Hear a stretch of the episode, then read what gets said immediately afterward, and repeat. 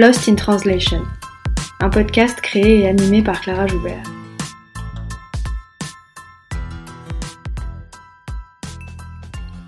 Lost in Translation, c'est un podcast sur la traduction et l'interprétation pour que celles et ceux qui parlent toujours avec les mots des autres puissent s'exprimer avec les leurs. Lost in Translation, c'est un film de Sofia Coppola, sorti en 2003, dans lequel deux personnages, interprétés par Bill Murray et Scarlett Johansson, sont perdus à Tokyo au milieu d'une culture qu'ils ne comprennent pas. C'est un film sur le désarroi, sur le malaise. Le déphasage des personnages est à la fois spatio-temporel, culturel et linguistique. Lost in Translation, c'est aussi une expression anglophone qui dit les écueils de la traduction en désignant ce qui y disparaît. Des mots, des phrases qui perdent de leur subtilité ou de leur signification quand ils sont traduits d'une langue à l'autre. On parle effectivement beaucoup de la traduction pour en pointer les faiblesses, les difficultés et les ratés. Une traduction est toujours conçue comme moins bonne que l'original, elle ne peut être autre chose qu'une pâle copie, une reproduction au rabais, quand elle ne trahit pas tout simplement le texte. On considère que l'interprète doit s'effacer à tout prix et donner l'illusion de la transparence et de la neutralité. Ici, dans Lost in Translation, j'invite des interprètes, des traducteurs, des traductrices, mais aussi des chercheurs et des chercheuses dans ce domaine pour parler de leur métier, de ses enjeux, mais aussi de leur rapport à la langue et au langage, et pour en finir avec cette invisibilité. Je reçois aujourd'hui Clémentine Beauvais, autrice et traductrice de littérature jeunesse et enseignante-chercheuse en philosophie et sociologie de l'enfance à l'Université de York en Angleterre. Bonjour Clémentine. Bonjour. Merci beaucoup d'avoir accepté mon invitation. Ma première question, comment est-ce que tu es arrivée en traduction? Je suis arrivée en traduction par l'écriture. En réalité, j'étais déjà autrice depuis un petit moment et euh, j'avais publié un livre qui s'appelle Songe à la douceur, qui est un roman en vers. À l'époque, il n'y avait pas du tout de roman en vers en littérature ado en France. Et, euh, mais par contre, il y en avait en Grande-Bretagne, aux États-Unis. Et donc, il y a les éditions Rajo qui m'ont dit Mais euh, est-ce que tu connais l'œuvre de Sarah Crossan, qui est une grande autrice de romans en vers en Grande-Bretagne? J'ai dit Oui, bien sûr. Et ils m'ont dit ah, moi, nous, on l'aime beaucoup, on aimerait bien la traduire, mais on ne sait pas si c'est traduisible. Et là, un peu sur un coup de tête, en réalité, je dit Mais laisse-moi faire un essai de traduction. Je m'intéressais beaucoup à la traduction depuis longtemps, hein, mais pas du tout professionnellement. Et j'ai fait cet essai de traduction, et, euh, donc j'ai commencé à publier des traductions de Sarah Crossan. Et après, de loin en loin, on m'a demandé de faire d'autres traductions de romans en vers. Et j'ai découvert que non seulement j'adorais ça, mais que c'était vraiment une pratique qui nourrissait énormément la pratique euh, d'écrivaine, et vice-versa d'ailleurs. Donc j'ai continué, et maintenant je suis à peu près 50-50. c'est intéressant cette forme du roman en vers. Tu en as écrit toi-même un, Le songe à la douceur. Et euh, pourquoi un intérêt particulier pour cette forme et quelles difficultés ça pose en traduction alors, moi, c'est une forme qui m'intéresse beaucoup parce que c'est une forme qui passe énormément par les non-dits, c'est-à-dire qu'en fait, le travail du lecteur s'effectue souvent dans les blancs des pages, et dans les sauts de ligne, et dans les enjambements. En fait, il y a tout un travail de l'œil qui va sauter de, de vers en vers, etc., qui fait qu'on peut être très allégé sur des choses comme les didascalies, les marqueurs de discours, euh, même sur les adjectifs et les adverbes, parce qu'en réalité, euh, si on sépare par exemple deux mots par grand espace sur la page, euh, on n'a pas besoin d'adverbe pour dire qu'il y a par exemple de la froideur ou par exemple une hésitation. En fait, ça se fait, l'œil le découvre lui-même. Ça, c'est très très intéressant. Après, le travail poétique, ce qui est hyper intéressant en traduction, je ne sais pas si c'est une difficulté, mais en tout cas, c'est un intérêt de la traduction, c'est que la poétique ne fonctionne pas exactement de la même manière, évidemment, en anglais et en français. Qu'en anglais, on a une poétique qui est beaucoup plus basée sur le battement, sur la littération, sur le travail sonore de ce type-là. En français, on a plus de mal à reconnaître, guillemets, une, euh, poésie, euh, le, caractère poétique d'un texte, quand il n'y a pas de rime, par exemple, qu'elle soit interne ou finale. Euh, le battement se fait pas du tout, du tout de la même manière, évidemment.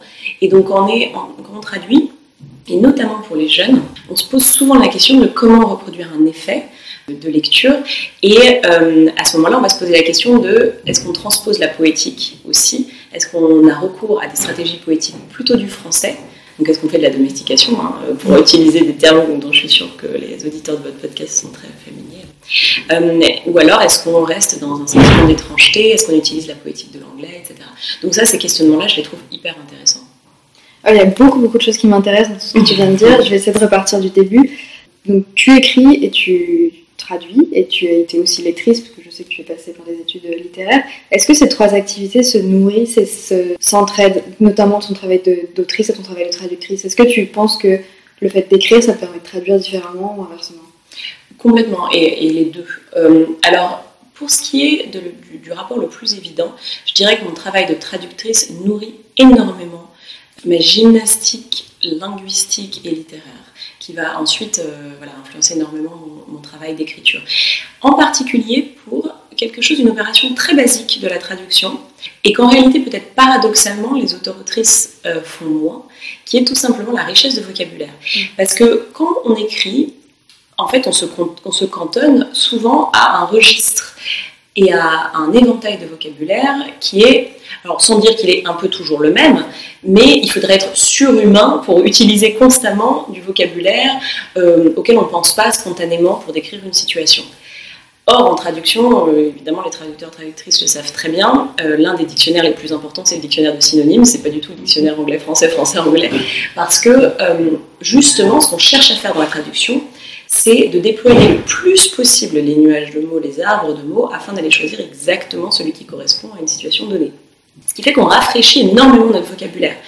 En plus, c'est des textes évidemment qu'on n'a pas écrits, donc on n'irait pas forcément, enfin je pense souvent cet exemple-là, moi je n'irais pas écrire un livre sur les couloirs de la mort au Texas, j'y connais rien, puis c'est pas un sujet qui m'intéresse particulièrement, mais quand j'ai dû traduire euh, Moon Brothers donc de, Sarah Crossan, il a fallu euh, que j'ai recours à un vocabulaire extrêmement particulier pour aller décrire cette atmosphère-là, parce que c'est le livre qui me le commandait.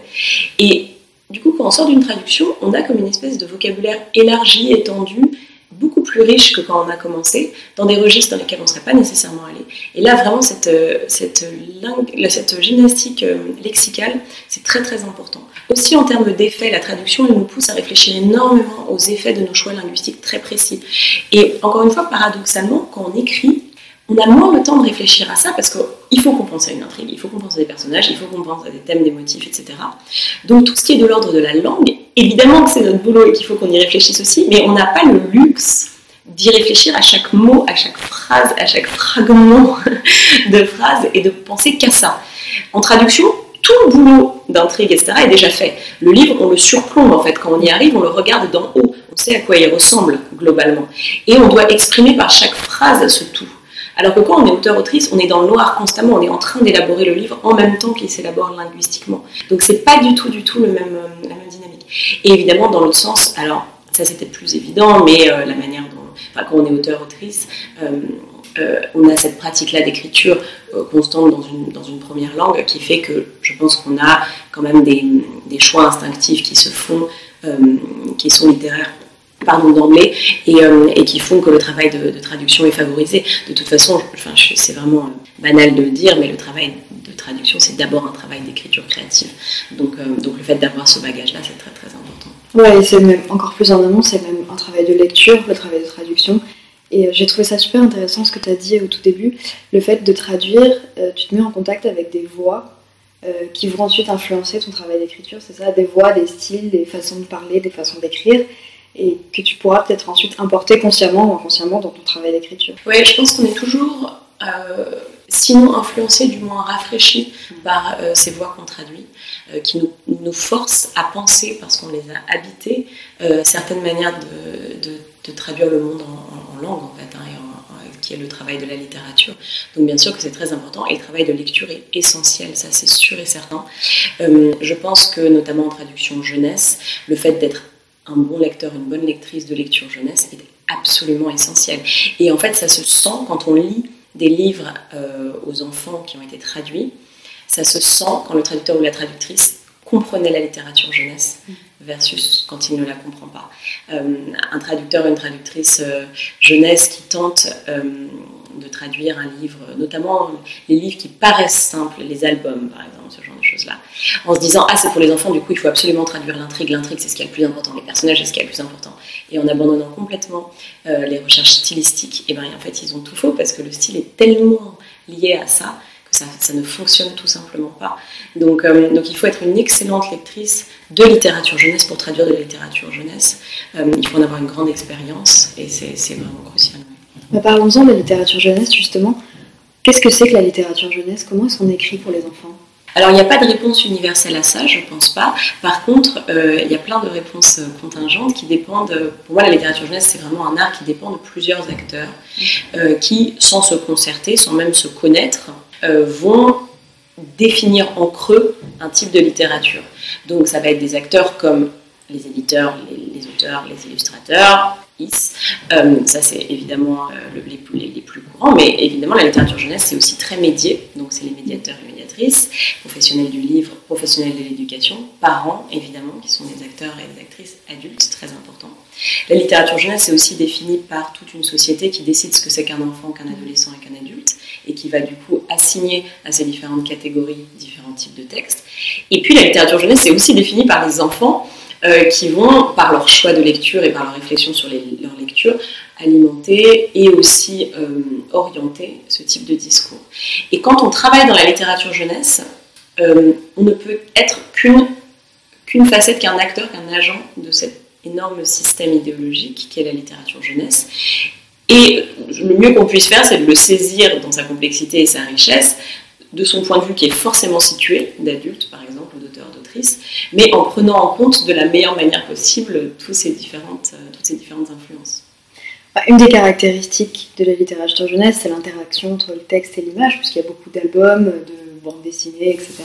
pour les enfants. Et d'ailleurs, cette interaction enfin son rôle de, de l'œil dans la lecture, tu nous en parlais pour les romans en vers par exemple. Est-ce que ça, ça, joue un rôle ça aussi dans la traduction? Oui, c'est très important dans les romans en vers, c'est très compliqué dans les albums. Pour moi, honnêtement, je ne crois pas à l'intraduisible. J'y crois vraiment pas. Je trouve que c'est enfin, un terme qui peut être utile de temps en temps, mais en général, il, y a un abus de langage énorme sur ce terme d'intraduisibilité. Cependant, il y a certains types de textes qui sont évidemment beaucoup plus compliqués à traduire que d'autres. Et honnêtement, pour moi, le prototype du texte hyper difficile à traduire, c'est l'album rimé. Donc là, je pense à des textes comme Le Gruffalo de, de Julia Donaldson et, Axel Scheffler, euh, ou euh, plein d'autres albums de ce type, euh, où il y a un système de, de rime et de rythmique extrêmement complexe et extrêmement millimétré. Et qui s'accompagne d'images, ce qui veut dire qu'on n'a pas du tout de liberté de changer. Enfin, on peut parfois, par des techniques, réussir à en changer quelque chose, mais c'est extrêmement difficile. Franchement, euh, je préfère largement traduire 30 euh, pages d'Austin qu'une page du Gruffalo de, de, Julia Donaldson. Et, euh, et ça, c'est parce que ça, nous contraint, en fait. La, la, littérature, en général, en traduction, c'est vraiment un jeu de... enfin, pas de, de Mikado, comment s'appelle Où on rentre les objets dans différentes cases et il faut que ça tienne plus ou moins. Donc, plus il y a de contraintes, plus c'est compliqué. Et de manière éminente, l'album rimé est hyper difficile. Donc, euh, donc oui, voilà, on arrive à, ça. C'était quoi, pardon, la question? Euh, L'interaction texte-image. Oui, l'interaction texte-image. Donc l'interaction texte-image, après on peut ruser. Alors là, j'ai actuellement une doctorante, Marina Cartier, qui écrit une thèse très intéressante avec des recherches empiriques sur les enfants, en ayant produit deux versions différentes d'albums une version domesticante et une version étrangérisante, je crois que c'est comme ça dit en français. Et elle présente des albums humoristiques le plus souvent rimés, et elle les présente à des enfants pour voir comment ils réagissent à ces différentes traductions. Et rien que la recherche de ces différentes traductions, qui était donc une étape méthodologique de son travail, mm. s'est révélée être d'une complexité absolument diabolique, parce que produire, enfin appliquer les concepts de Venuti à des textes jeunesse est extrêmement difficile. Qu'est-ce que ça, qu'est-ce que c'est la, domestication, par exemple, dans euh, le contexte d'une interaction texte-image? Est-ce qu'on peut rappeler ce que c'est que les concepts de Venuti Parce qu'il y a des non-traductologues qui m'écoutent, je sais, et qui ne sont pas forcément familiers. Pardon, oui.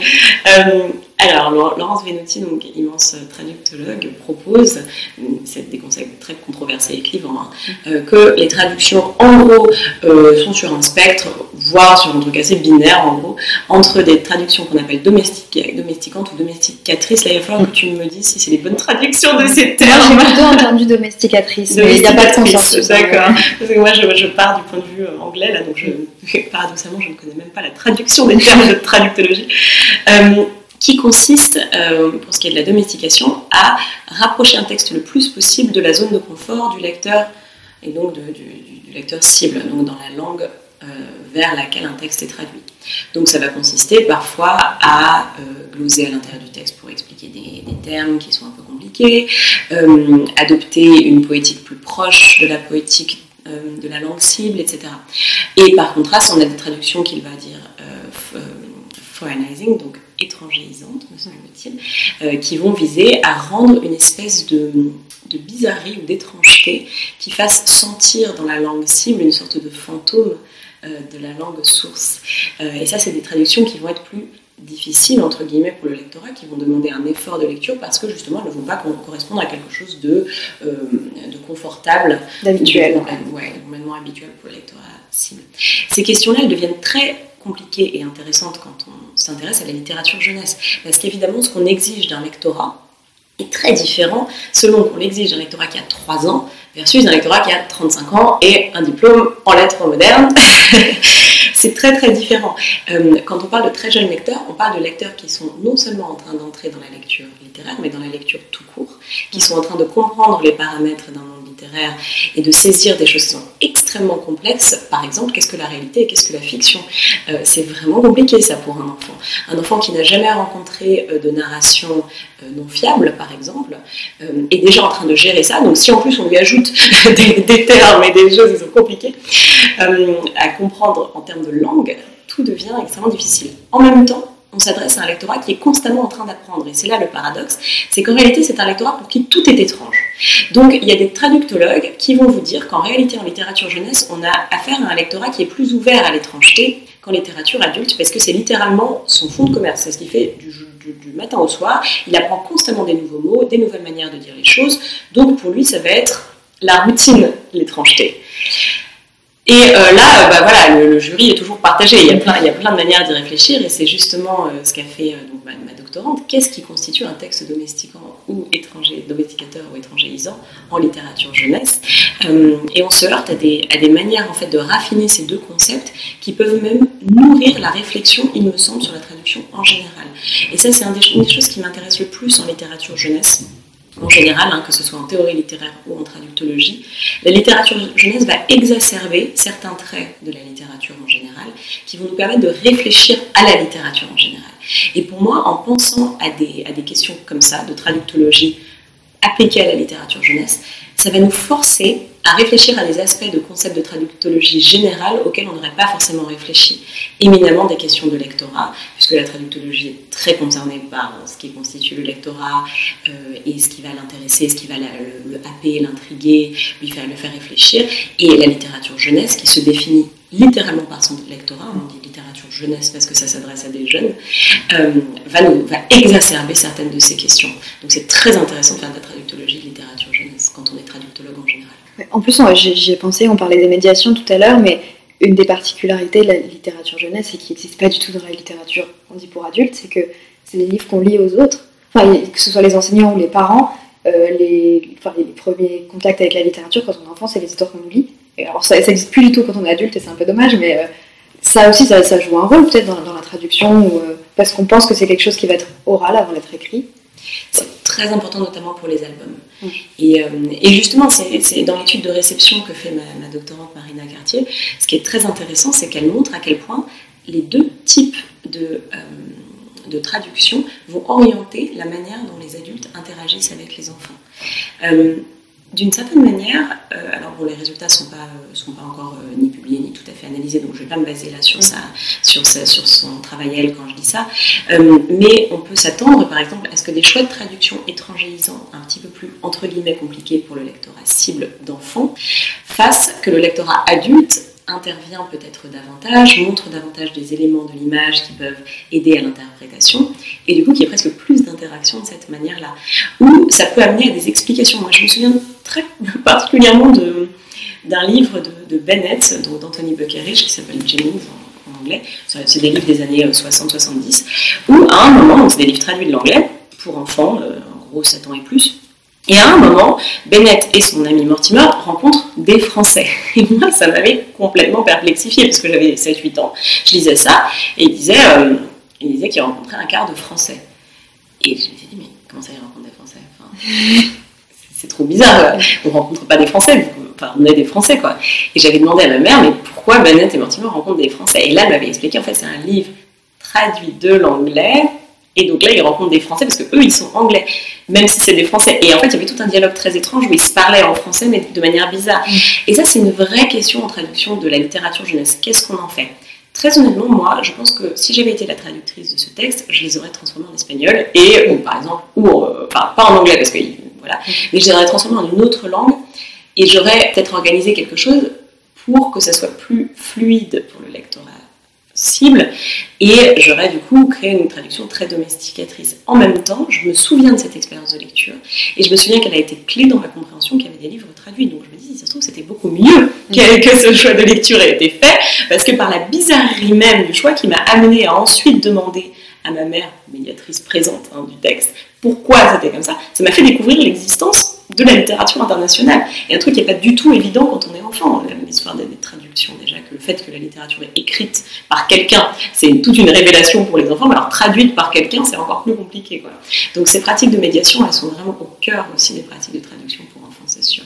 Euh, tu as publié un livre récemment qui s'appelle Écrire comme une abeille sur la littérature jeunesse. Alors je voulais t'interroger d'abord sur le titre, euh, d'où est-ce que ça vient, écrire comme une abeille, qu'est-ce que c'est cette métaphore? Écrire comme une abeille, c'est une phrase de Philip Pullman, qui est un grand auteur de littérature jeunesse euh, britannique, et qui dit, en, reprenant un peu les mots de Mohamed Ali, euh, il faut lire comme un papillon, écrire comme une abeille. Donc en d'autres termes, butiner à des fleurs différentes, des livres, pour ensuite faire son propre miel, en tant qu'auteur. Et pour moi, ça résumait tout à fait le parti pris de mon texte, qui est qu'il faut apprendre à, lire la littérature jeunesse si on veut comprendre mieux ses mécaniques euh, et mieux savoir l'écrire peut-être.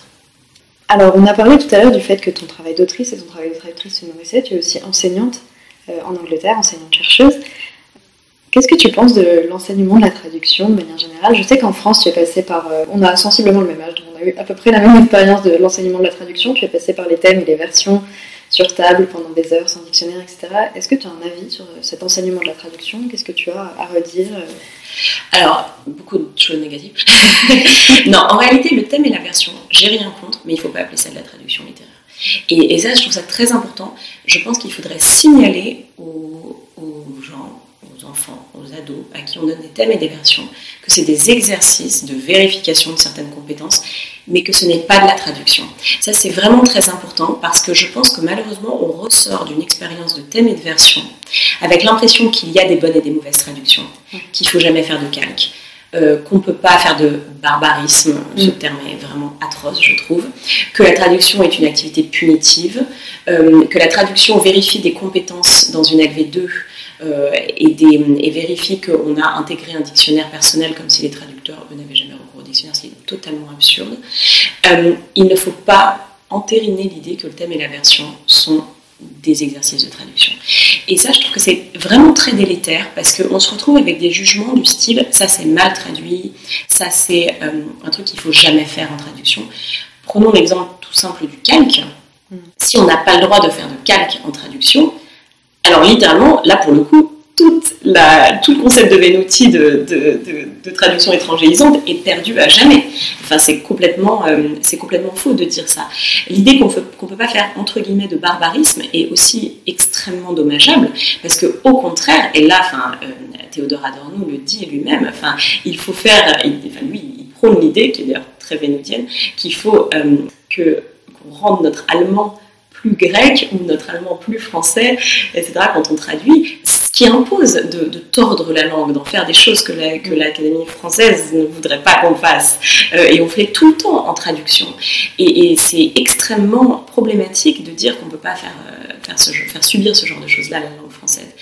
Ça efface aussi complètement l'idée d'un parti pris de traduction qui, moi, me semble crucial dans la traduction, c'est-à-dire que en partant du principe qu'il y a un système de notation qui enlève des points à chaque fois qu'on fait un calque, un barbarisme, euh, ça, fait comme s'il existait une sorte de parti pris de traduction globale et universelle auquel tous les traducteurs et les traductrices devraient se reporter. Alors qu'en réalité, pour moi, la traduction dans le monde réel, c'est d'abord un parti pris qui est négocié entre un traducteur et traductrice et son éditeur ou son éditrice. C'est ce qu'on appelle la, théorie du scopus euh, en traductologie, et c'est l'idée qu'il euh, n'y a pas de mauvaise traduction en général, enfin voilà, dans la mesure du raisonnable, il n'y a que des euh, traductions qui ne correspondent pas à leur propre système euh, et à leur propre parti pris. Si je décide de faire une traduction, euh, par exemple de Jane Austen, je prends un exemple que, que, je connais bien parce que je viens littéralement de, terminer une traduction, une retraduction de Jane Austen, qui vise à rendre son humour, par exemple, et, et, justement une certaine fluidité ou légèreté, plutôt qu'une traduction qui cherche euh, à se coller à euh, justement son sérieux, sa satire sociale, euh, ses expressions, sa syntaxe labyrinthique, etc., je ne peux être jugée pour moi que par rapport au système que j'ai moi-même défini et aux paramètres du parti pris qui a été fait. Quelqu'un qui choisit une traduction, au lieu de se dire quelle est la meilleure traduction, qui est vraiment une vision compétitive, qui moi je trouve extrêmement ennuyeuse en fait hein, de la traduction, doit plutôt se dire qu'est-ce que j'ai envie de lire pour ce texte? Est-ce que j'ai envie de lire un Eugène Onegin traduit par Nabokov avec des notes de bas de page de 6 km de haut et qui cherche absolument pas à rendre un effet esthétique, ou est-ce que j'ai envie de lire une œuvre qui va euh, me, transporter euh, euh, à la française, entre guillemets, en alexandrin pur du début à la fin, ou est-ce que j'ai envie de lire quelque chose qui rende la rythmique et la rime originelle de de Pushkin. Et là, ça va orienter des choix de, de, textes complètement différents. Alors évidemment, pour la plupart des œuvres, notamment contemporaines, on n'a pas le luxe d'avoir plein de, traductions différentes. Donc ça ne se pose pas de la même manière. Mais comprendre les parties pris de traduction me semble essentiel. Et ça, c'est des choses que le thème et la version passent complètement sous silence parce qu'ils ne sont pas capables de les saisir comme exercice intellectuel. Oui, c'est plus des exercices de linguistique qu'autre chose. En fait, je dois dire que je me demande ce que c'est, le thème et la version. je serais très curieuse de comprendre exactement ce qui s'est passé pour que on trouve que le thème et la version sont des bons exercices. Parce que même d'un point de vue linguistique, je ne suis pas complètement convaincue de comprendre l'intérêt de ces, de, ces, exercices. Ça force à s'intéresser très fort à un texte, à le lire de manière extrêmement précise, certainement. Ça force aussi à euh, réfléchir à des basculements mentaux d'une langue à une autre. Mais euh, tout l'aspect ludique de la traduction, pour moi, est gommé par le côté punitif. Donc je ne suis pas convaincue de l'intérêt de, de ces exercices, très honnêtement. Et toi aussi, tu enseignes la traduction, du coup tu... Non, j'enseigne pas vraiment la traduction, je fais des ateliers de traduction, voilà, beaucoup avec des enfants et des adolescents. Euh, comment tu les conçois, ces ateliers de traduction? Alors, euh, les ateliers de traduction, déjà, je vais un peu définir ce que c'est parce que c'est pas forcément clair ce que c'est quand on fait un atelier de traduction avec des enfants et des adolescents. On a parfois l'impression justement qu'on fait quelque chose de l'ordre du thème ou de la version, alors que c'est pas vraiment ça. Euh, J'arrive dans une classe, souvent, moi ce que j'aime beaucoup, c'est faire des ateliers de traduction en classe de lettres et non pas en classe de langue. J'arrive avec un texte qui va être généralement assez court, moi, la plupart des textes que je choisis, c'est des textes poétiques. Donc, pour donner un exemple, quand je vais dans des classes de petits anglais, je viens en général avec un texte, euh, par exemple, de Lisette Lombé, qui est une slameuse euh, belgo-congolaise, qui fait des textes euh, extrêmement forts, extrêmement rythmés, etc. Ce que je vais faire la plupart du temps, c'est que je leur montre une vidéo d'elle en train de dire son texte. J'arrive dans des classes où la maîtrise de la LV2 n'est pas extrêmement forte, voire non existante. Hein. Donc des classes d'anglais qui vont rien comprendre à cette vidéo. Mais moi, ce qui m'intéresse, c'est de leur dire qu'est-ce que vous entendez dans cette vidéo. Qu'est-ce que vous entendez, pas au niveau sémantique, au niveau de l'effet. Donc ils vont me dire, elle a l'air en colère, ou elle a l'air ardente, ou elle a l'air fiévreuse, ou elle a l'air... Cela, ça les force à développer un vocabulaire de l'effet. Et ensuite, on va s'attacher au texte que je leur distribue, au texte en français. Et là, on va s'attacher à l'élucidation sémantique de ce texte. Qu'est-ce que c'est ces différents mots? On peut leur faire des énigmes. Par exemple, s'il y a des mots qui ressemblent à l'anglais, je vais leur dire voilà, là, ça ressemble un peu, à votre avis, c'est quoi? Sinon, je vais leur donner parfois un glossaire ou un lexique. Et, euh, et il y a des mots qu'on va élucider par le contexte. Donc, il y a tout un travail d'énigmes assez ludique où on va le faire en groupe en disant à ton avis, ce que ça veut dire? Ouais, t'as raison, alors c'est un peu ça, pas tout à fait. Qui a une idée? À toi, ok, meilleure idée, etc.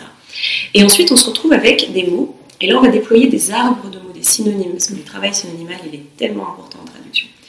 Et une fois qu'ils ont ça, qu'ils ont grosso modo un sens de ce que fait le texte sémantiquement, ils vont être en petits groupes de 3 ou 4 et ils vont produire en groupe une traduction littéraire de ce texte.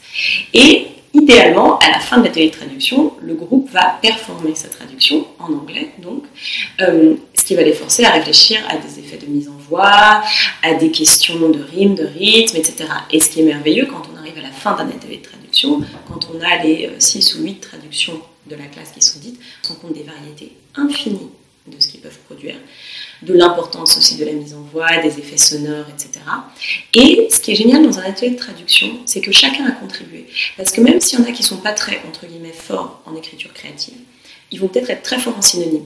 Ils vont dire non mais là ça sonne pas bien. En fait ils vont repérer quand ça sonne pas bien. Ils vont dire ah non mais ça j'aime pas parce que on dirait pas ça dans la vraie vie, on dirait quoi? Et là ils vont les uns les autres s'aiguiller, euh, rebondir, etc. Et c'est aussi mon travail de recherche, donc je mets un dictaphone sur leur table pour écouter ce qu'ils se disent. Très intéressant d'écouter ce que te dit un groupe qui essaye de traduire un texte.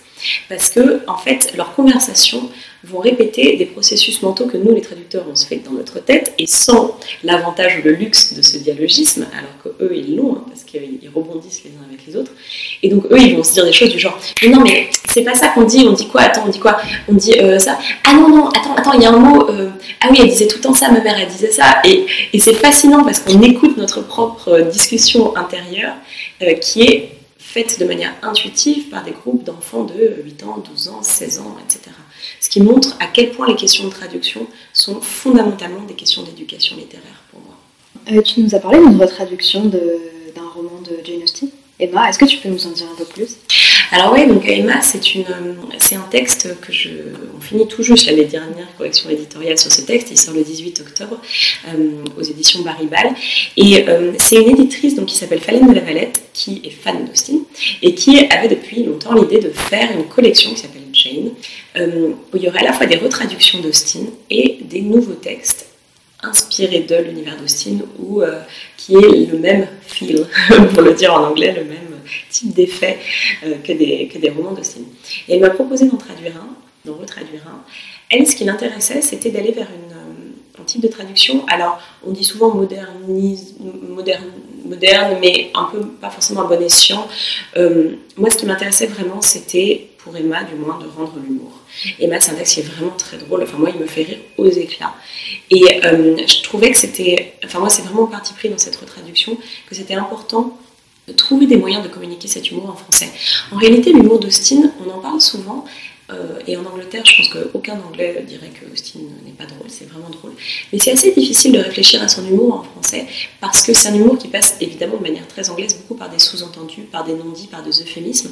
Or, une traduction alors évidemment, personne ne fait traduction littérale mot pour mot, mais une traduction en utilisant le même type de structure de phrase, le même type de vocabulaire, ne rend pas forcément cet humour-là en français, parce que notre humour en français fonctionne assez différemment.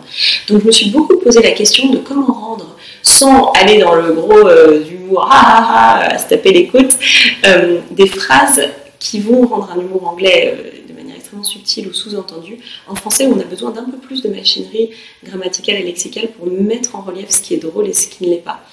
Euh, et donc ça, c'est un travail vraiment euh, au cas par cas pour moi. À chaque fois, à chaque phrase, on se demande, euh, ah là, c'est très ironique en anglais. Si je dis comme ça, ça va passer complètement inaperçu. Comment est-ce que je fais pour rendre ça sans pour autant forcer le trait? Donc ça, c'est vraiment un travail d'humour qui a été très important pour moi. Et d'une certaine manière, Falène me l'a proposé parce qu'elle connaissait mes textes euh, pour adolescents qui sont très humoristiques et, pour, moi, le travail d'humour il est vraiment très très important dans mes textes. Euh, donc, donc ça m'a vraiment forcé à réfléchir à ça. Et aussi à une certaine alors fluidité entre guillemets. Moi par exemple j'aime beaucoup les constructions très labyrinthiques d'Austin les phrases enchâssées les propositions etc. on peut faire plein de choix hein, contre aussi on peut décider qu'on va tout couper notamment ces propositions indépendantes qu'on va en faire des phrases séparées. Parce que euh, parce que sinon ça étire la grammaire un peu trop et ça peut être assez fatigant de lire une phrase austinienne moi j'ai chercher quand même à garder cette structure syntactique très forte euh, d'Austin, très reconnaissable, mais en usant de stratagèmes pour peut-être ajouter un peu en, fluidité, pour ne pas avoir quand même à aller chercher au bout d'une phrase le pronom qui était six propositions plus tôt. Donc ça encore, c'est des décisions qu'on prend au cas par cas. J'ai aussi beaucoup cherché, par exemple, à éviter absolument l'emploi de notes de bas de page et de notes de fin, ce qui veut dire que, par exemple, dans les charades, les, un épisode central d'Emma où ils font des charades rimées, euh, voilà, ça m'a beaucoup intéressé de réécrire des charades, quitte à ce que ce soit pas du tout la même solution. Euh, d'ailleurs, ça ne l'est pas. Euh, mais justement, en allant jouer sur, sur ça pour créer de nouveaux poèmes qui fonctionnent en français, en alexandrin, etc., pour ne pas avoir à user de notes de bas de page et de notes de fin. Encore une fois, c'est pas un jugement sur l'utilisation des notes de bas de page et des notes de fin, c'est simplement un parti pris de traduction que j'ai pris voilà, pour cette traduction particulière. Tu nous as parlé des différences entre l'humour anglais et l'humour français. Toi-même, tu as écrit dans les deux langues. Euh, est-ce que comment tu choisis la langue dans laquelle tu écris et est-ce que tu écris différemment euh, entre le français qui est ta langue maternelle et l'anglais qui est ta langue d'adoption? Alors j'écris différemment dans les langues, oui, absolument. En partie parce que l'anglais permet de faire des choses avec la langue que le français ne permet pas et vice versa. Mais notamment, c'est très frappant en littérature junior, donc grosso modo des premières lectures à 11-12 ans. La littérature junior anglo-saxonne, on la connaît bien, c'est celle de Roald Dahl en particulier. Euh, je pense que l'anglais et la raison pour laquelle Roald Dahl existe. C'est-à-dire que Roald Dahl, son style d'écriture très fort qui tord la langue, qui va jouer sur des jeux d'inventivité lexicale, d'allitération, d'assonance, etc., c'est aussi rendu possible par son utilisation l'anglais qui est une langue chewing-gum. Enfin, l'anglais, on fait ce qu'on veut avec, on, ajoute des préfixes, des, suffixes, on, le, on, fait, des, on fait d'un adverbe un adjectif, un verbe, un nom, etc. Et euh, c'est aussi ce qui alimente beaucoup Rowling. C'est une forme, enfin l'anglais est une langue qui semble très adaptée à la littérature junior. Donc c'est sûr que moi les deux séries que j'ai écrites en anglais qui sont en littérature junior, euh, elles me sont venues en anglais et, avec un terrain ludique, enfin linguistique extrêmement fort. La raison pour laquelle j'écris plus en anglais aujourd'hui, fiction du moins, parce que tout mon travail universitaire est en anglais. Euh, en fait, c'est à cause des dynamiques éditoriales qui sont beaucoup moins séduisantes pour moi.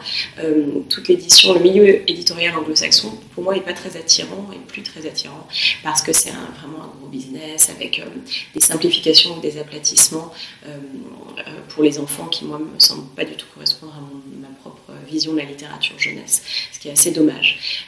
mais par contre, c'est une langue qui est hyper fun. le mot fun est fait pour cette langue et ça tombe bien qu'il vienne de cette langue. C'est très très amusant de, se servir de l'anglais en littérature jeunesse. Très bien, bah, je pense qu'on va se diriger vers la conclusion de l'épisode. Est-ce que tu as une traduction qui te reste en mémoire, un projet de traduction qui t'a particulièrement emballé ou mis en difficulté ou quelque chose qui te tient à cœur? Hmm, c'est intéressant parce qu'ils ont tous leurs particularités. Euh, là, je dirais, euh, et c'est pas pour pitcher un autre projet qui se trouve sortir exactement en même temps que, le EMA, mais je pense que ça peut être intéressant de le mentionner.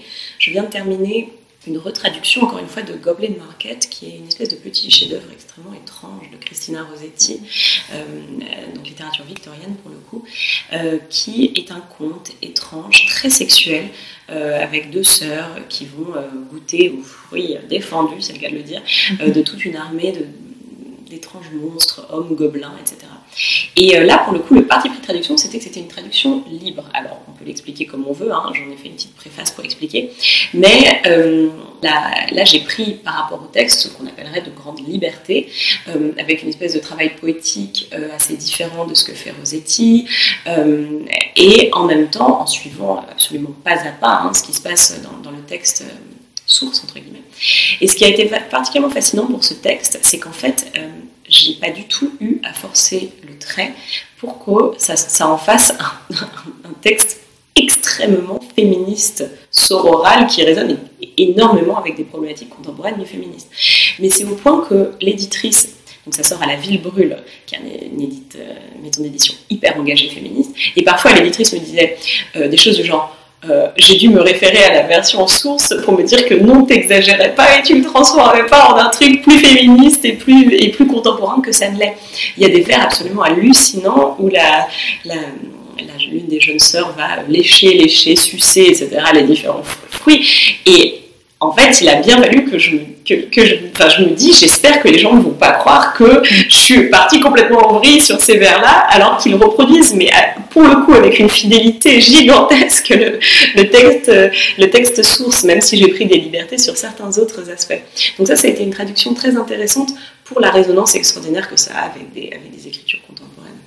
Merci beaucoup. Alors ma dernière question dans le podcast, c'est toujours la carte blanche. Est-ce que tu as une recommandation d'un livre, d'un film, d'un podcast, de quelque chose que tu. d'une série, quelque chose qui t'a plu récemment, que tu aimerais partager, pas forcément en rapport avec la littérature Alors je vous dirais que l'un des textes qui m'a le plus intrigué de l'année passée, c'est un texte qui s'appelle La couleur des choses de Martin Panchaud. Enfin, je dis un texte, c'est une BD.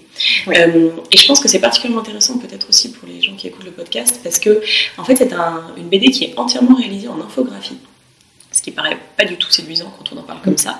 C'est-à-dire qu'on voit tout, entre guillemets, de haut, et euh, tout est à base de, sans être des émoticônes, mais plutôt des icônes, euh, des cartes, des plans, euh, des, des graphiques. Et ça fait une histoire, une véritable histoire, avec un jeune garçon, ça se passe en Angleterre d'ailleurs, qui vit une aventure. et on arrive à la fin à être ému par ces infographies. Et je trouve que cette BD, elle est hyper intéressante parce qu'elle montre bien à quel point la mécanique du cerveau et de la lecture peut tirer de l'émotion de la chose la plus abstraite, la plus euh, informatique possible et qu'on arrive quand même, par je ne sais quel miracle, à aller trouver là-dedans de l'émotion et de, l'excitation. et du frémissement. donc voilà, et ça a gagné le Grand Prix d'Angoulême, il me semble. Hein. c'est la couleur des choses de Martin Merci beaucoup. Merci.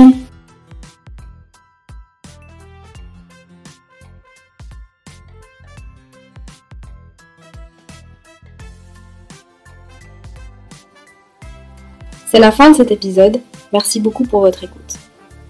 Le livre Écrire comme une abeille de Clémentine Beauvais est sorti en janvier 2023 chez Gallimard Jeunesse. Elle y défend l'idée que c'est en lisant la littérature jeunesse qu'on apprend le mieux à l'écrire. Sa retraduction d'Emma de Jane Austen paraîtra en octobre 2023 chez Baribal. Si vous voulez lire d'autres livres de Clémentine, je vous conseille par exemple Les Petites Reines, paru en 2015 et récompensé de 5 prix de littérature jeunesse, ou Songe à la douceur, roman en vers où elle revisite le gène Onegin de Pushkin. Je suis toujours à la recherche d'invités pour mes épisodes. Si vous êtes intéressé ou si vous connaissez quelqu'un qui pourrait l'être, n'hésitez pas à m'écrire à lostintranslation.lepodcast.gmail.com. A très bientôt pour un nouvel épisode.